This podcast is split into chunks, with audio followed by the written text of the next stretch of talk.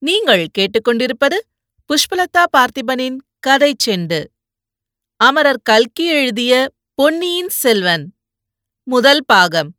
புதுவெள்ளம். அத்தியாயம் பதினொன்று. திடும் பிரவேசம்.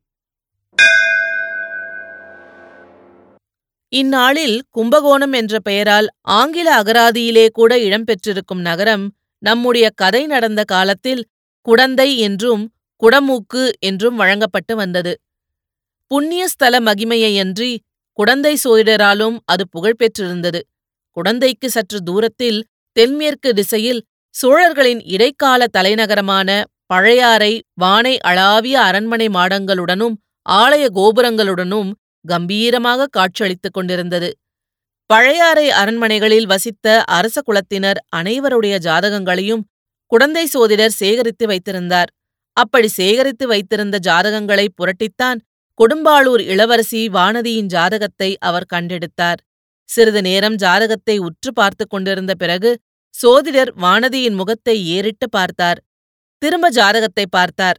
இப்படி மாற்றி மாற்றி பார்த்து கொண்டிருந்தாரே தவிர வாயை திறந்து ஒன்றும் சொல்லுகிற வழியை காணவில்லை. என்ன ஜோசியரே ஏதாவது சொல்லப் போகிறீரா இல்லையா? என்று குந்தவை தேவி கேட்டாள். தாயே என்னத்தை சொல்வது? எப்படி சொல்வது? முன்னொரு தடவை தற்செயலாக இந்த ஜாதகத்தை எடுத்து பார்த்தேன். என்னாலேயே நம்ப முடியவில்லை. இப்படியும் இருக்க முடியுமா என்று சந்தேகப்பட்டு வைத்துவிட்டேன் இப்போது இந்த பெண்ணின் திருமுகத்தையும் இந்த ஜாதகத்தையும் சேர்த்து பார்க்கும்போது திகைக்க வேண்டியிருக்கிறது. திகையும் திகையும். போதுமானவரை திகைத்துவிட்டு பிறகு ஏதாவது குறிப்பாக சொல்லும். இது மிகவும் அதிர்ஷ்ட ஜாதகம் தாயே. தாங்கள் எதுவும் வித்தியாசமாக நினைத்துக் கொள்ள மாட்டீர்கள் என்று சொல்கிறேன்.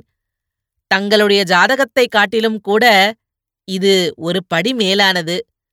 இம்மாதிரி அதிர்ஷ்ட ஜாதகத்தை நான் இதுவரை பார்த்ததே இல்லை. குந்தவை புன்னகை புரிந்தாள். வானதியோ வெட்கப்பட்டவளாய் அக்கா இந்த துரதிருஷ்டக்காரியைப் போய் இவர் உலகத்திலேயே இல்லாத அதிர்ஷ்டக்காரி என்கிறாரே. இப்படித்தான் இருக்கும் இவர் சொல்வதெல்லாம் என்றாள். அம்மா என்ன சொன்னீர்கள்? நான் சொல்வது தவறானால் என்னுடைய தொழிலையே விட்டுவிடுகிறேன் என்றார் ஜோதிடர். வேண்டாம் ஜோதிடரே வேண்டாம் அப்படியெல்லாம் செய்து விடாதீர். ஏதோ நாலு பேருக்கு நல்ல வார்த்தையாக சொல்லிக் கொண்டிரும். ஆனால் வெறுமனே பொதுப்படையாக சொல்கிறீரே தவிர குறிப்பாக ஒன்றும் சொல்லவில்லையே. அதனாலேதான் இவள் சந்தேகப்படுகிறாள். குறிப்பாக சொல்ல வேண்டுமா? இதோ சொல்கிறேன். நாலு மாதத்திற்கு முன்னால் அபசகுணம் மாதிரி தோன்றக்கூடிய ஒரு காரியம் நடந்தது. ஏதோ ஒன்று தவறி விழுந்தது. ஆனால் அது உண்மையில் அபசகுணம் இல்லை. அதிலிருந்துதான் இந்த கோமகளுக்கு எல்லா அதிர்ஷ்டங்களும் வரப்போகின்றன. வானதி நான் என்னடி சொன்னேன்? பார்த்தாயா? என்றாள் குந்தவை தேவி. முன்னாலேயே இவருக்கு நீங்கள் சொல்லி வைத்திருக்கிறீர்கள் போலிருக்கிறது என்றாள் வானதி. பார்த்தீரா சோதிடரே இந்த பெண்ணின் பேச்சை? பேசட்டும் தாயே இப்போது எது வேண்டுமானாலும் பேசட்டும். நாளைக்கு மன்னர் மன்னனை மணந்து கொண்டு. அப்படி சொல்லுங்கள். இளம் பெண்களிடம் கல்யாணத்தை பற்றி பேசினால் அல்லவா அவர்கள் சந்தோஷமாக கேட்டுக்கொண்டிருப்பார்கள் அதைத்தான் நானும் சொல்ல வருகிறேன் தாயே. திருதுப்பென்று கல்யாண பேச்சை எடுக்கக்கூடாதல்லவா எடுத்தால் இந்த கிழவனுக்கு புத்தி கெட்டுவிட்டது என்று சொல்லி விடுவார்கள் இவளுக்கு புருஷன் எங்கிருந்து வருவான்? எப்போது வருவான்? அவனுக்கு என்ன அடையாளம்? ஜாதகத்திலிருந்து இதையெல்லாம் சொல்ல முடியுமா ஜோதிடரே? ஆஹா! சொல்ல முடியாமல் என்ன? நன்றாய் சொல்ல முடியும்! என்று கூறிவிட்டு ஜோதிடர் ஜாதகத்தை மறுபடியும் கவனித்து பார்த்தார். கவனித்து பார்த்தாரோ அல்லது கவனித்து பார்ப்பது போல் அவர் பாசாங்குதான் செய்தாரோ நமக்கு தெரியாது. பிறகு தலை நிமிர்ந்து நோக்கி அம்மணி! இந்த இளவரசிக்கு கணவன் வெகு தூரத்திலிருந்து வரவேண்டியதில்லை. சமீபத்தில் உள்ளவன்தான். ஆயினும் அந்த வீராதி வீரன் இப்போது இந்நாட்டில் இல்லை. கடல் கடந்து சென்றிருக்கிறான் என்றார் ஜோதிடர். இதை கேட்டதும் குந்தவை வானதியை பார்த்தாள். வானதியின் உள்ளத்தில் பொங்கிய உவகையை அவள் அடக்கிக் கொள்ள பார்த்தும் முடியவில்லை. முகம் காட்டிவிட்டது. அப்புறம் அவன் யார்? என்ன குலம்?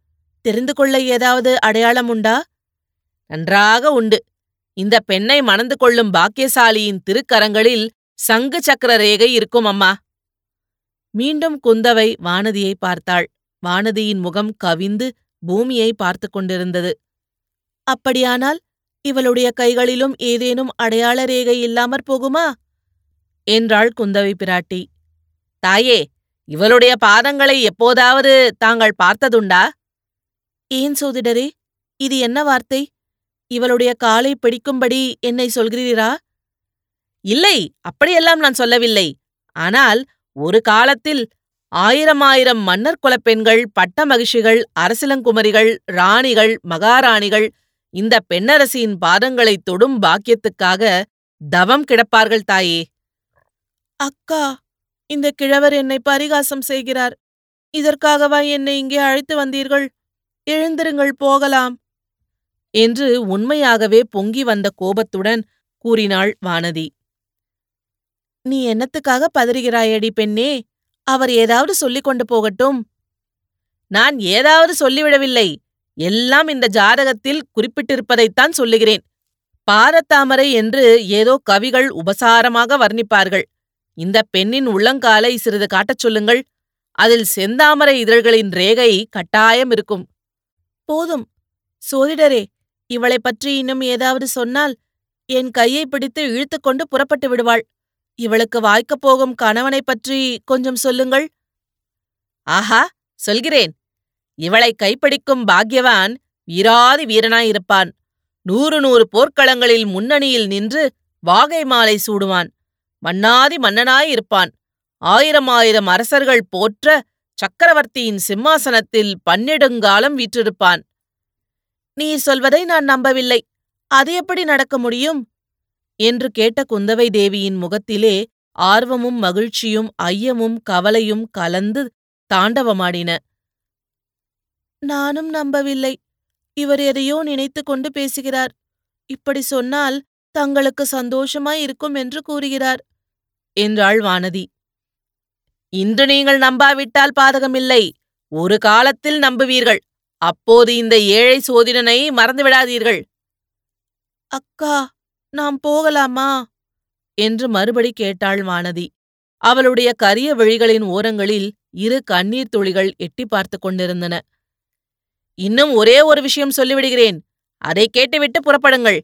இந்த இளவரசியை மணந்து கொள்ளப் போகும் வீரனுக்கு எத்தனை எத்தனையோ அபாயங்களும் கண்டங்களும் ஏற்படும்.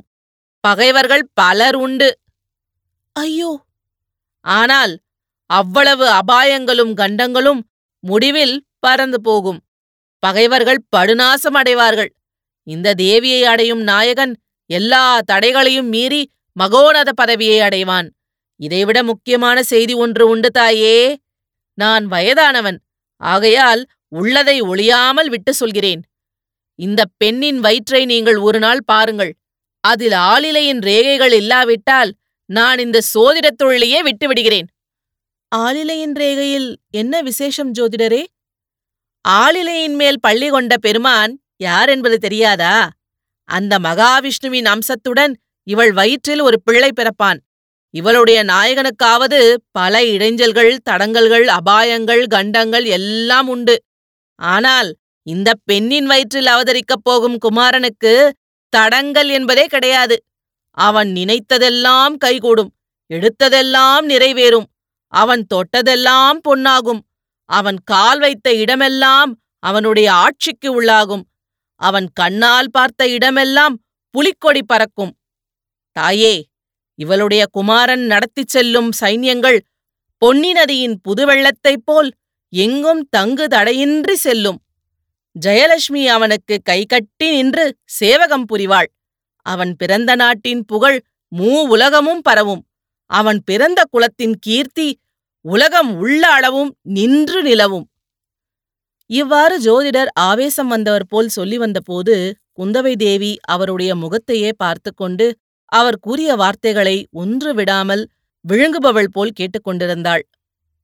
அக்கா என்ற தீனமான குரலைக் கேட்டு திடுக்கிட்டு திரும்பி பார்த்தாள். எனக்கு என்னமோ செய்கிறது?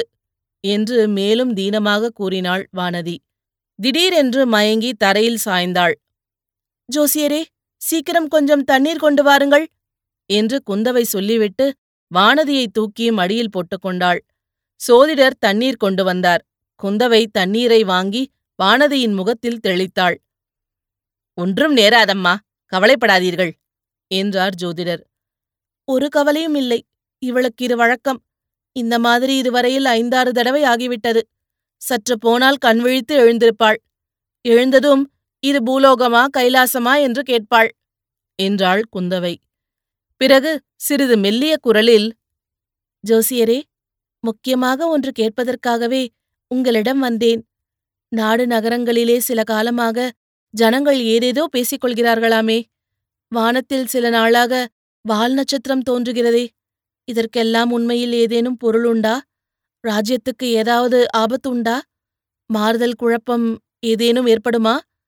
என்று இளைய பிராட்டி கேட்டாள். அதை மட்டும் என்னை கேட்காதீர்கள் தாயே. தேசங்கள் ராஜ்யங்கள் ராஜாங்க நிகழ்ச்சிகள் இவற்றுக்கெல்லாம் ஜாதகமும் கிடையாது ஜோசியமும் சொல்ல முடியாது. நான் பயின்ற வித்தையில் அதெல்லாம் வரவில்லை. ஞானிகளும் ரிஷிகளும் மகான்களும் யோகிகளும் ஒருவேளை ஞான திருஷ்டியில் பார்த்துச் சொல்லலாம்.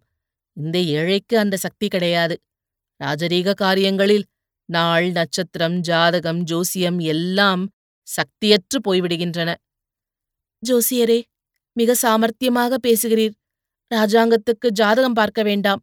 ஆனால் என் தந்தையை பற்றியும் சகோதரர்களைப் பற்றியும் பார்த்துச் சொல்லலாம் அல்லவா? அவர்களுடைய ஜாதகத்தை பார்த்தால் ராஜாங்க ஜாதகத்தை பார்த்தது போல் ஆகிவிடும் அல்லவா? சாவகாசமாக இன்னொரு நாள் பார்த்து சொல்கிறேன் அம்மா. பொதுவாக இது குழப்பங்களும் அபாயங்களும் நிறைந்த காலம்.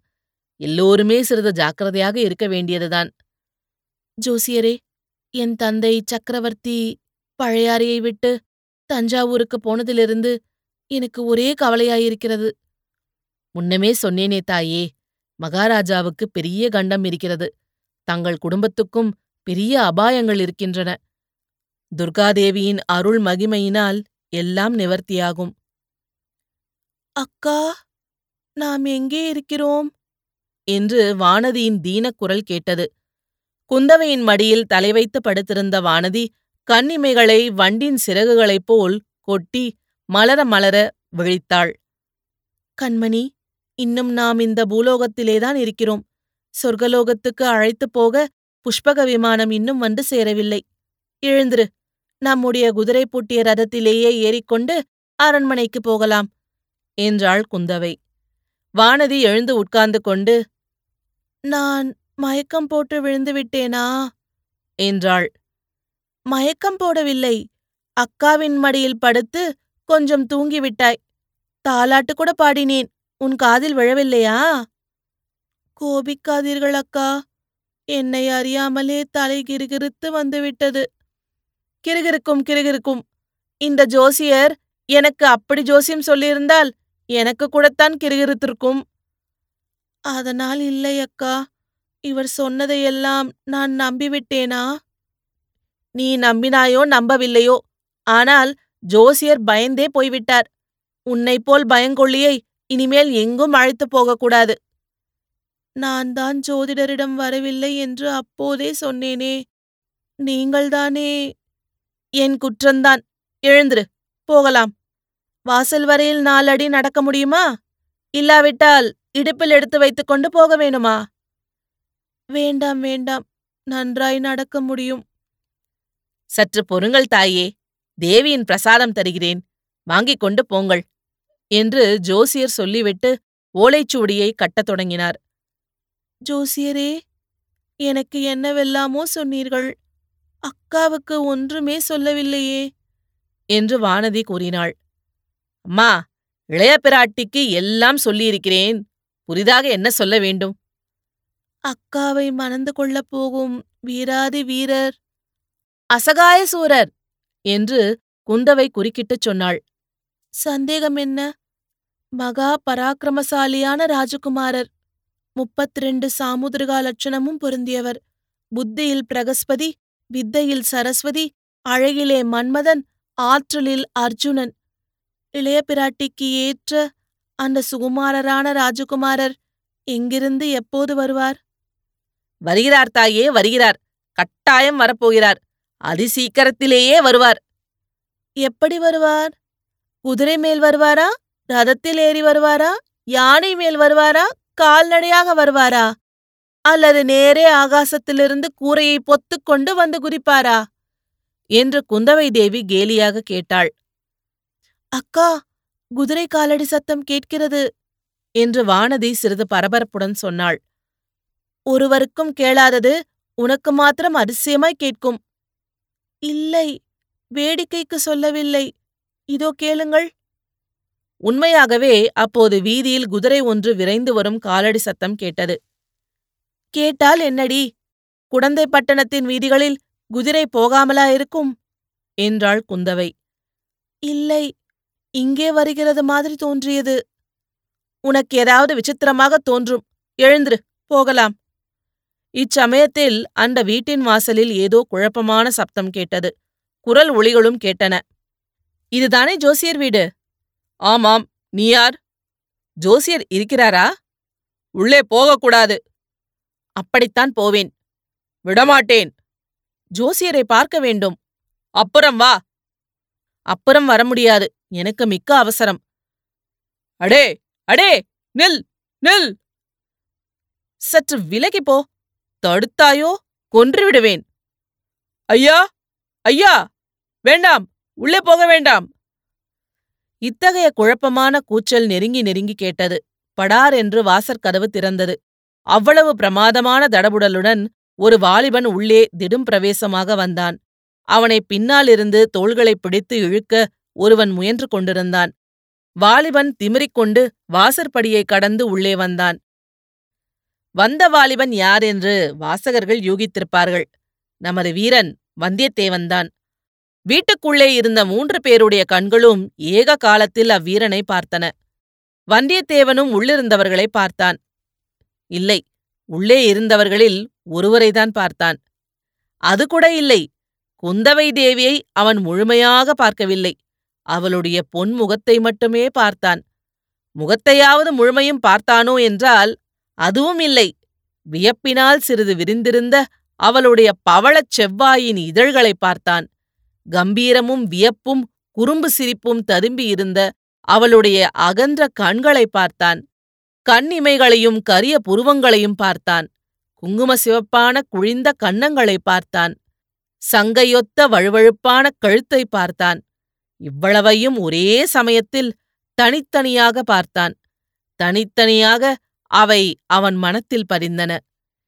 இதெல்லாம் சில வினாடி நேரந்தான் உடனே சட்டென்று திரும்பி சோதிடருடைய சீடனை நோக்கி ஏனப்பா உள்ளே பெண் பிள்ளைகள் இருக்கிறார்கள் என்று நீ சொல்லக்கூடாது.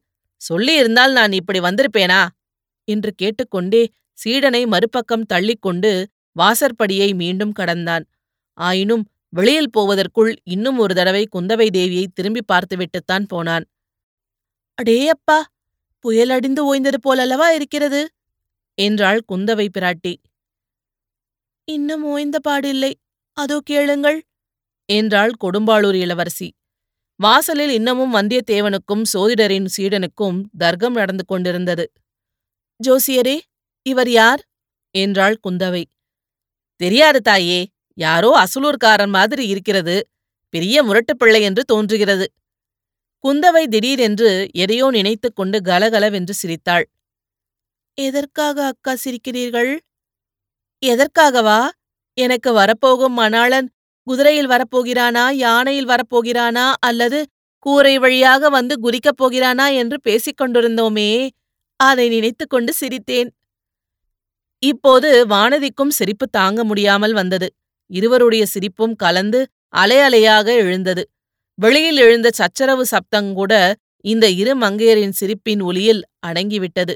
சோதிடர் மௌன சிந்தனையில் ஆழ்ந்தவராய் அரசகுமாரிகள் இருவருக்கும் குங்குமம் கொடுத்தார். பெற்றுக்கொண்டு இருவரும் எழுந்தனர். வீட்டுக்கு வெளியில் சென்றனர். சோதிடரும் கூட வந்தார்.